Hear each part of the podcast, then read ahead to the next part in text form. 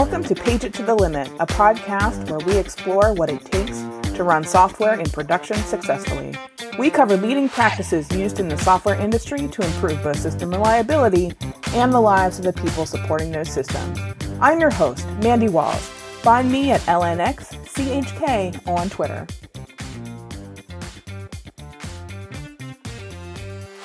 Welcome back to Page It to the Limit. I'm Mandy Walls. I'm back with J. Paul Reed. It's been a few years since you've been on the show with us, so welcome back. What are you doing these days, man? After Netflix did a bunch of consulting, I went back to consulting actually. If folks remember, I was doing that before Netflix, and then at Netflix, they were like, we would like you to do that full time, but for us. Um, and so I'm doing that again after a, a bit of a break. I, if I, I don't know if folks know this, I was on the core team at Netflix, which the, the way we describe that is uh, it was the team that holds the pager for Netflix.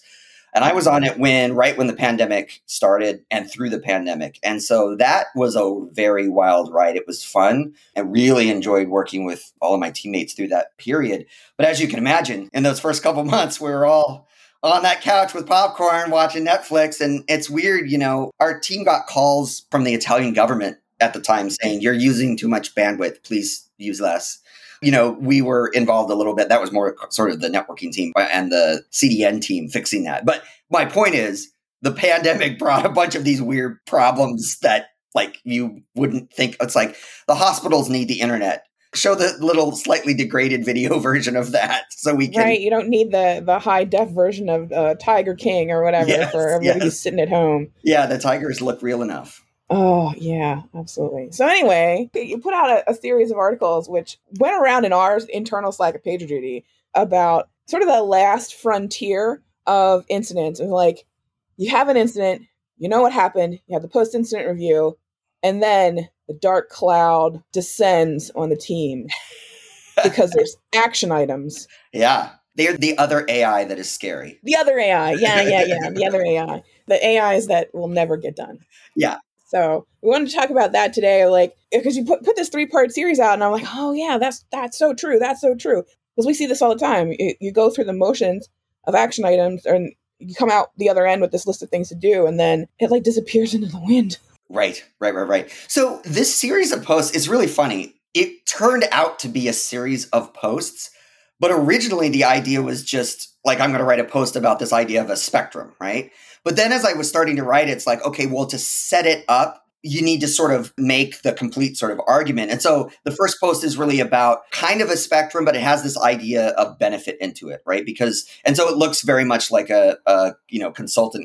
Again, I was doing consulting, it's the consultant quadrant, right?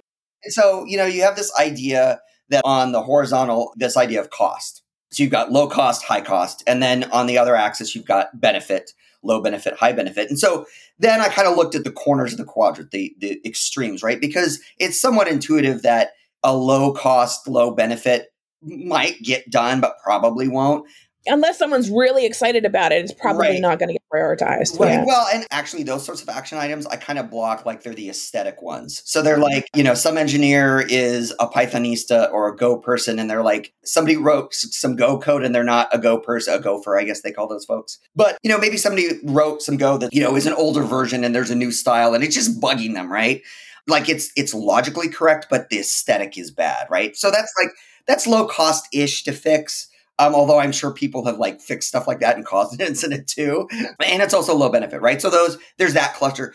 Then, of course, on the other end of that spectrum, uh, and these posts, by the way, I'm sure you'll link to them. They have, uh, I drew them on my iPad. I had nice little pictures, right? But there's the high cost and low benefit, and those are like obviously action items. Just no one ever like no one will get sanctioned to do, right?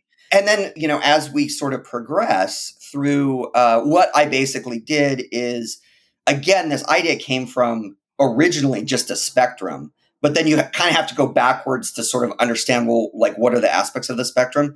So the second post really talks about taking this aspect of benefit out. And the reason I think that's important is if you read that first post or you're talking about it with your colleagues, like benefit is doing a lot, of, a lot of heavy lifting. Doing a sense. lot of lifting yeah. for all kinds of things. Yes. Right. And and I always laugh because we have all in a post incident review had conversations about is this going to be high benefit? Is it low benefit? Right. And, you know, you and I were laughing a little earlier about data driven. And so, like, well, then people try to go get data around benefit. But, like, does benefit mean will it get us more customers? Can we prove that it will cause less incidents? Like, that's can be weird. Right. So I wanted to take out this concept, like just remove it. And in the safety sciences, I, I referred to Sidney Dekker's quote about nobody goes to work to do a bad job. Although there's another post I might make at some point where there, well, it, not that people go to work to do a bad job, but I think there's maybe nuance now about, you know, we're all kind of tired and burned out. We may go to work and accidentally not do our best job because we're a lot of us are burned out these days. And yeah, you can go to and do an ambivalent job, but maybe yes. they're not hostile. So right, right, it's not malicious, right? And so back to the benefit conversation, that's a great example of where most engineers I know don't suggest things that they don't think are beneficial. Even in that aesthetic example, to them, they want a clean code base and they think that that has a benefit. I think personally, I think that has a benefit, right? And then you can have an argument with your eh, or a debate with your engineering manager or you know whether or not things like aesthetics are important in the code base right but the point is is that they're suggesting these action items in good faith right yes to their lens of things that are going to be beneficial like it's totally right. understandable they're going to have a, a, narrower view of the things that they're thinking about than right. someone else will so. right and so you know I, I didn't really kind of go down this road in the post but i actually think one of the things that is always like a good discussion to have when we talk about benefit is to actually explicitly call out what we think the benefit is and who it's serving. Because a lot of times, and I'm sure you you've talked a lot about this in post incident reviews, it's like we often don't have like customer support people. We don't have sales people or write their perspectives. And they may have been impacted by an incident, but you know, they seldom get to come in and talk about what the action items might be. So we're talking about benefits, like connecting that, like what constituent group does it benefit? like that can be a good like explicit conversation to have but then the question or the discussion was well if we remove this concept of benefit and then also we talk about we kind of tweak that x axis so instead of going from low cost on one end to high cost on the other we start talking about probabilities of whether that action item will get done. That becomes a little bit of a more interesting spectrum. And so the, the fundamental kind of thesis of the spectrum is the ends are important to look at and they're interesting to look at. So let's look at those, right? We've got the low cost items that probably have a high probability of completion. And we've all seen those. Those are the ones that that are done by the time we get to the uh, post incident review, right? We list it up, and and somebody chimes already did those first three because they're so beneficial. They're so low cost in the context of what we're talking about. They're just already done. Well, and especially if it if the incident was caused by an escape defect, like you're going to go back and fix that defect anyway because you want to move the feature forward. Right. And often that work gets done before we get around to the incident review because it has to go out anyhow. Right. Well, and actually, no, I'm I'm really glad you brought that up because the real version of those particular action items are action items that you actually do during the incident. Right. Like what's so funny is we don't tend to think of those as action items, right? Which is just that's just an interesting commentary on how engineers think of like there's an incident and then the incident ends, it ends. And then, you know, there's other stuff we do. And it's like, well, yeah, but those were action items before too. Like that was all kicked off because you had the incident. Like it's all downstream of that incident activity. Right. Yeah, 100%. So you've got those. Um, and I and in the little graph that I do, it's like the, the it's already done right thing. Yeah, we already did that. And then we on the other side, we've got the you know it's never ever ever going to get done. And I'll give a couple of examples. Uh, I really like one of the stories that I actually describe in the post. But like, the, it's never getting done would be like we have a complete Windows infrastructure and Windows code base, and someone's like, let's rewrite it in Linux. Wait, wouldn't have this problem if it was in Linux. Yeah, yeah, yeah right, right, exactly. Because it'd be like, yeah, that's nice. Thank you for that suggestion. next, right? The other example that I actually gave, and again, I, I love this story. It was an outage that cost hundreds of millions of dollars. It was in the news. I worked on it. It was an incident that took like weeks. So the the actual outage I think was across two or three days. So it was pretty long as as incidents go. But then sort of the follow up took probably a quarter, maybe. And long story short, it was a set of settings at a very low infrastructure. It was in the BIOS of various machines. And when they had deployed this data center, years and years and years ago, they didn't kind of have a standard for setting those settings. So this bit them with some higher level software sitting way on top of an operating system, on top of a platform, and on top of that, right? But it, this low BIOS setting, you know, certain blocks on disk got messed up and it was unhappiness all around, right? And so one of the action items would be like, go flip that setting on every, like make sure that the setting is the same on every machine.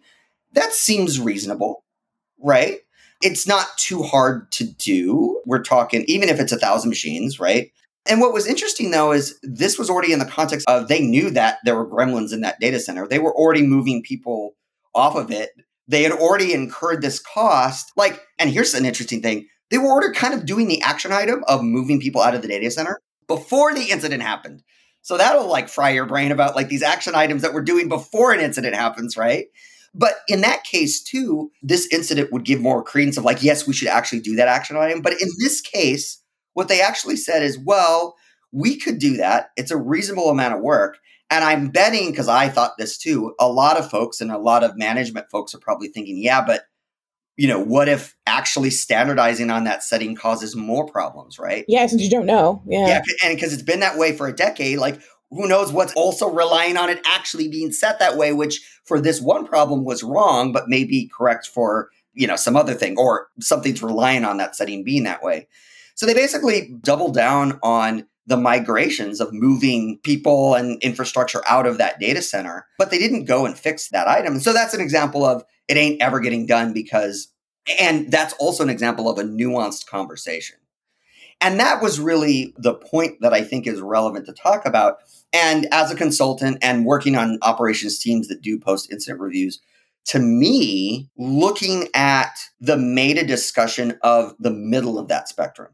So it's where the really rich, if you just watch engineers having that discussion, again, you've taken out benefit. If you kind of like move away from that and just start talking about the realities of what do you actually think the probability is that the action item you've described will get completed and will actually get sanctioned to get funded to get completed, right? And all of that. I call that the discretionary space, and I stole that from Rasmussen's triangle, and, and there are links in the post you can read about Rasmussen's triangle. But the discretionary space, you know, refers to this this dynamic where we get to see expertise in action of engineers, uh, expertise in action on the business side of their own determination of the risk they're willing to take from a business perspective. We get to see organizational power dynamics. We have all been in an incident review where someone, sometimes out of kind of left field, comes in and says, We ain't doing that. And everybody's like surprised, but it's the VP of engineering. And maybe they have some bit of information like that product's going to be decommissioned in a month. And that was sort of the point when I sort of thought up this spectrum and was trying to explain the, the idea of action items the part that I find most interesting when I'm doing that work, but I think that is actually really valuable for not only engineers, but organizations, is that meta sort of dis- observation about the discussions of what is going to get funded and what isn't.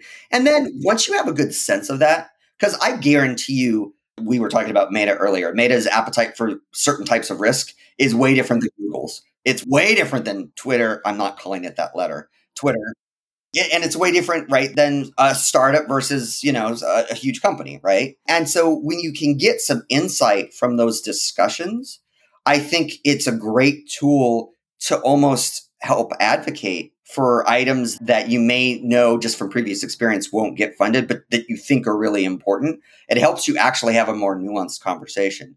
One of the things that i've done um, with teams it's one of my favorite exercises to do actually is we post all the action items. And I talk about this in the post a little bit. So let's say we have 10 action items. I'll ask engineers, bucket the 10 into it's already done. Maybe we're not sure and it will never get done. But I have them do that all individually. Then I take the pieces of paper and then I see which items get put in which buckets. And I talk about this in the post. If you then go back a quarter later, or maybe you can go anywhere from a sprint or two later to like a quarter later, you then look who was right about which items didn't get done at all. And that's a feedback loop for engineers and managers when they're looking at future incidents. You know, what was the appetite or the capacity of the organization to even do fix items, right? Sometimes it's not about the benefit and the aesthetics. It's it's about we've got a new product coming out. we actually wanted to do all of those in the discretionary space, but something came along, or, you know, you've been there, another incident comes along. And then those items are like, okay, well. Everything gets superseded by this more immediate problem because everybody's got recency bias on it. So they forgot they had this whole other list of things they were going to do. Yeah. And so one of the other things I sort of bring up is Jabe Bloom's work on time spans of discretion which I think is super interesting from the standpoint of this all goes into the story that we tell about the incident. And I was laughing, you know, earlier when we were talking about, you know, action items that you do before the incident, right? Or action items that you do as part of the remediation during the incident. That all becomes part of the story that we tell. And so the reason that's relevant here is for those action items as we move over to higher cost and lower probability of completion, one of the things we've all seen is that action item was in response to an incident, but now it's, it becomes its own project. And sometimes it becomes its own project because people want to kill it and they know if it's another project and it gets encompassed. Like the story is, oh, that's not a remediation item for an incident. It's a Q4 project, right? Then that's, uh, it's like, right, Q4, that's where projects go to die, right? It can also be that's the only way it's going to get funded with time and engineering effort is if it becomes a project. But I think, you know, this all goes back to when we're talking about incidents, there's this idea that the story of the incident is actually way more valuable to an organization and to organizational learning. Then it goes back to, well, what are the stories that we tell about how we handle incidents? What are the stories we tell about action items and the way we reason about action items. And here comes the interesting part. What are the stories that we tell versus what actually happens? Yeah, absolutely. Because, like you mentioned before, the boundary will be before the action items even get kicked off. The real post incident action right. items, their mental picture of that incident stops when the customer experience is restored. And right. to them, that's the end of that story. When really you're probably dragging out what it really means to conclude that incident for several sprints, for several months, however long these action items take to get put together. And I love that I got to make a Sopranos reference. Uh, it's one of my my favorite shows, and I'm due to go rewatch it. Because by the way, now it's so funny. It's what was that show? It was like late '90s, early aughts. Like it also has like the early aughts kitsch to it too. In addition to like it's a show about a mobster going to a therapist, which all of my Gen Z friends were like, what, that was a five season show? And I was like, yeah, it was really good.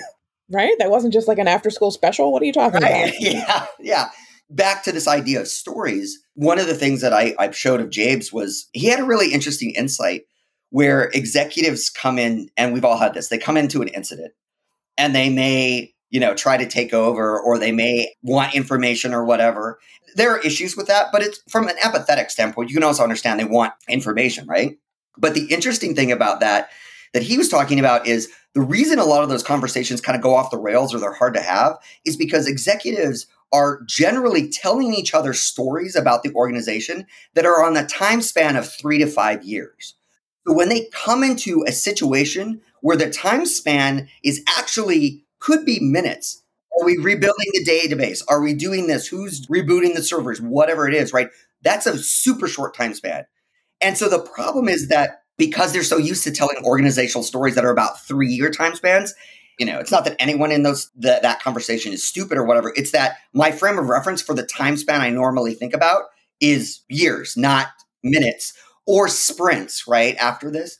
So the reason that's relevant and the tie-in with The Sopranos is if you watch The Sopranos, the last scene. Did you did you watch The Sopranos? I didn't watch it. Yeah, I didn't have HBO, so like I never got around. Okay, it. so the last scene is widely considered kind of one of the most controversial scenes ever because it's this whole story about this mobster. A bunch of people get killed over the series, right? A bunch of his friends do all this, right? And the last scene is him eating in a diner with his family, and it just goes to black. And they kind of do this thing where there are people coming into the diner, and you're like, oh, he's going to get whacked. They just sit down. And the creator was like, I want, like, this show started with him going to a therapist.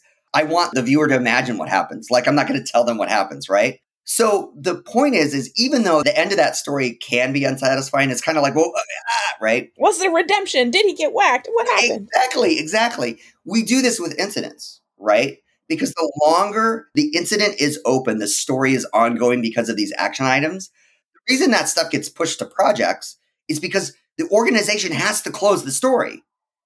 Like executives want that incident story to be done. And so a lot of that discussion about action items is actually informed by an organizational need to be done with that an incident. It can be a painful story. Yeah, because some stuff will just, like you say, like it never gets done. It never gets prioritized. It never gets closed. Some of that will depend on, like you say, the, the strategic view of the company, looking out years rather than the things that are going to impact everyone in the short term. Other stuff is going to never get done because it impacts people that are deprioritized, don't have any power in the organization, are not in the top 10 folks that people think about when they're making their priorities. Well, and, and I talked a little bit about that. You know, if you start to plot this stuff actually out on a spectrum, like if you take those little pieces of paper from the engineers and kind of plot out the action items of where they thought it was going to sit on this spectrum, one of the things, and again, I've done this too with teams, you can start to see hotspots.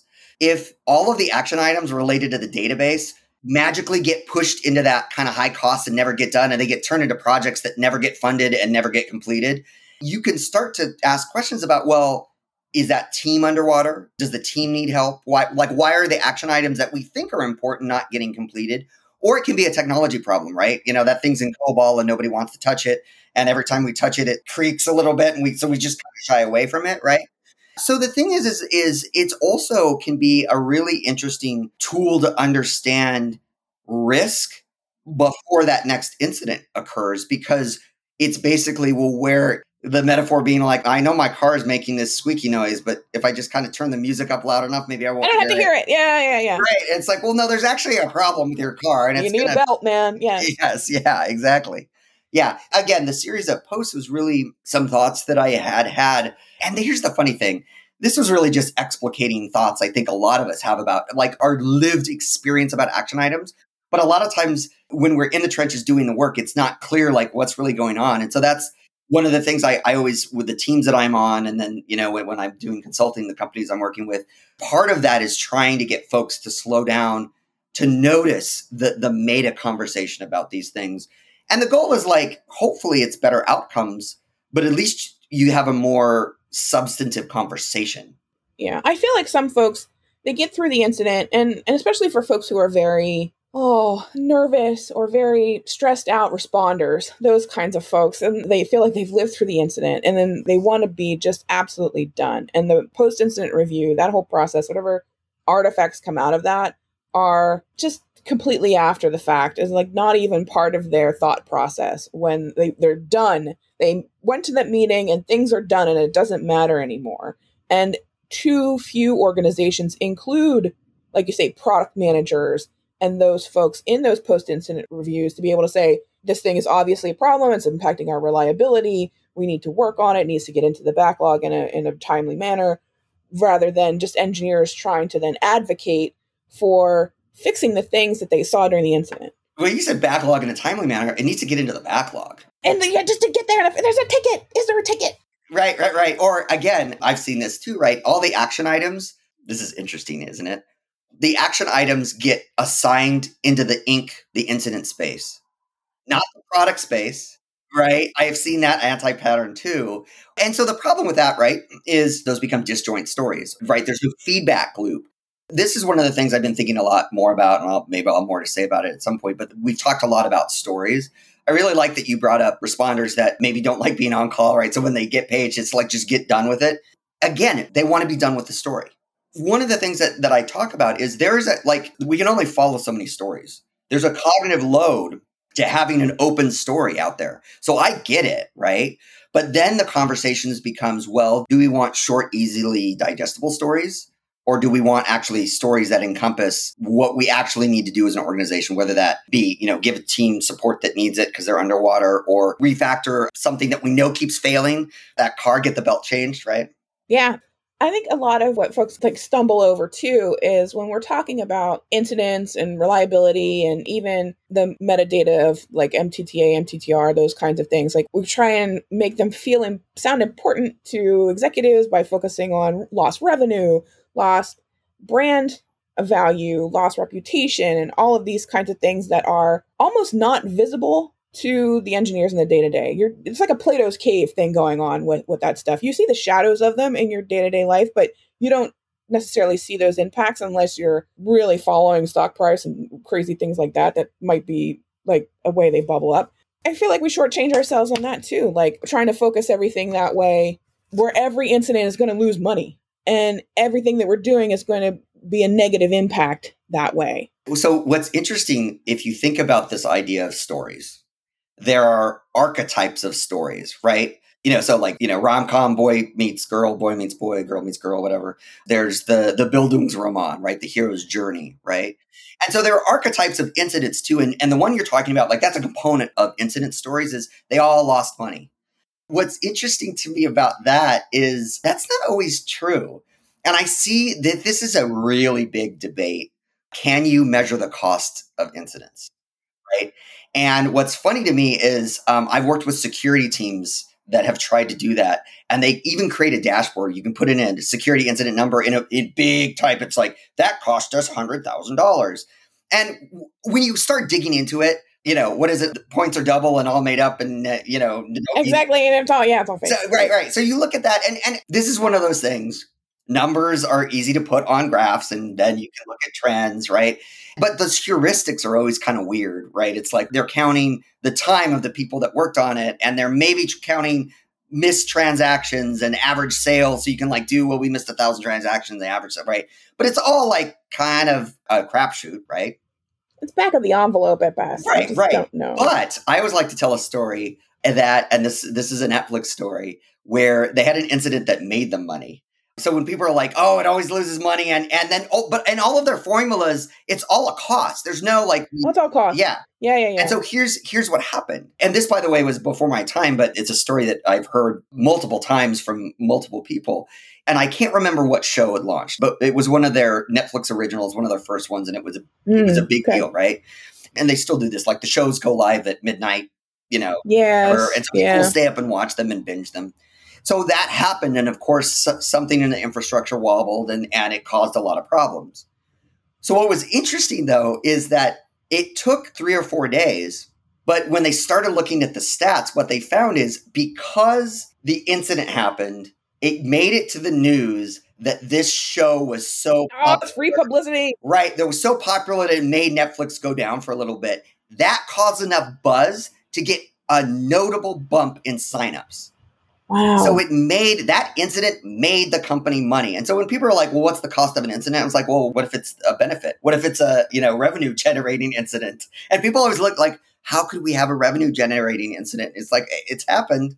That kind of demand stuff comes up all the time, especially like when you're talking about like everybody's trying to get tickets to Taylor Swift and all that kind of stuff. Like just the fact that it's hard to get tickets to Taylor Swift means more people want to try and get tickets. Like they make a game out of it or contest with their friends to get tickets to these concerts and stuff. And like that kind of demand versus the problems in the supply just drive everything back up. You said it best. You said it's all back of the napkin math. And so it's whatever math you choose to look at. If you incorporated, well, what signups did we get or what other, you know, revenue generating numbers could we put into that back of the napkin? Like probably the majority of incidents will be a cost. I get that. But if you're not accounting for that, maybe the cost is more marginal than we think. Who knows, right? And again, this all goes back to this is what I love about this tool and, and talking about this stuff is what are the stories we tell about incidents in our organization, right? What story gains traction? What incident stories are not a story that leadership and executives want told. And and again, no judgment there. It's just interesting, right? Because it gives you more information about the socio-technical system you work in, the organization that you work in. Yeah, the organizations are living, breathing creatures on their own, and they are very much made up of organic parts. Squishy people. Squishy people, and they, people are messy, and they will do messy things. Yep.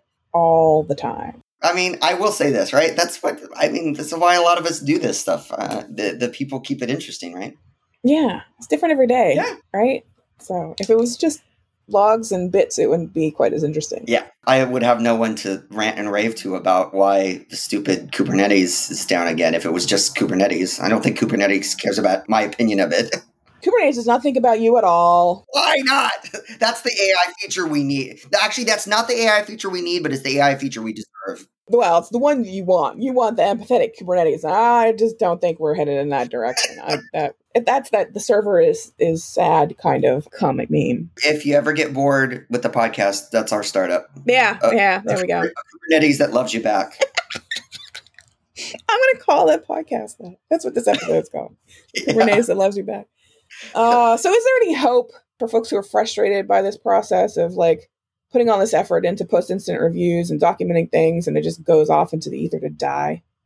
Yeah. So one of the things that I would say is I've done this exercise with the spectrum, like with teams, because uh, again, that's why people kind of bring me in to look at that stuff. But you can do this on your own, right? And I talk a bit about, you know, for the engineer that's just like has to be an incident, maybe likes it, maybe doesn't. I'm I'm a little bit of an adrenaline junkie, so I, I don't mind it. I know folks that hate it, right? Oh yeah. But I think one of the things that I optimized out on purpose was this idea of benefit. But in reality, we all have to advocate for the action and explain the benefit, right? Again, that's a that's a story. And we live in a certain economic system that values certain things. And so we're going to be more successful if we understand how to tell the thing we're advocating for in terms of things that make sense in that story. So the point is, you can actually take these action items and do this yourself and then start to understand every time I suggest an action item, it ends up not happening. But then you can start like, okay, well, why is that? Is it yeah. is it because it is part of the database? Is it because it's a team that's underwater and they just don't have the resources for it, even though I think it's important as an engineer? And then you can start to have, well, you can start to understand how to advocate for those particular action items that you actually think are important. Or understand like why certain action items just don't get done and again, I think that understanding, you know, I, I, know you and I, when when we were talking a lot about DevOps, and we always used to talk about you have to understand the business. Yeah. Right. That's a core component of it. And and this very much is understanding that sort of under the surface, how do business decisions get made within an organization? Again, it's very different.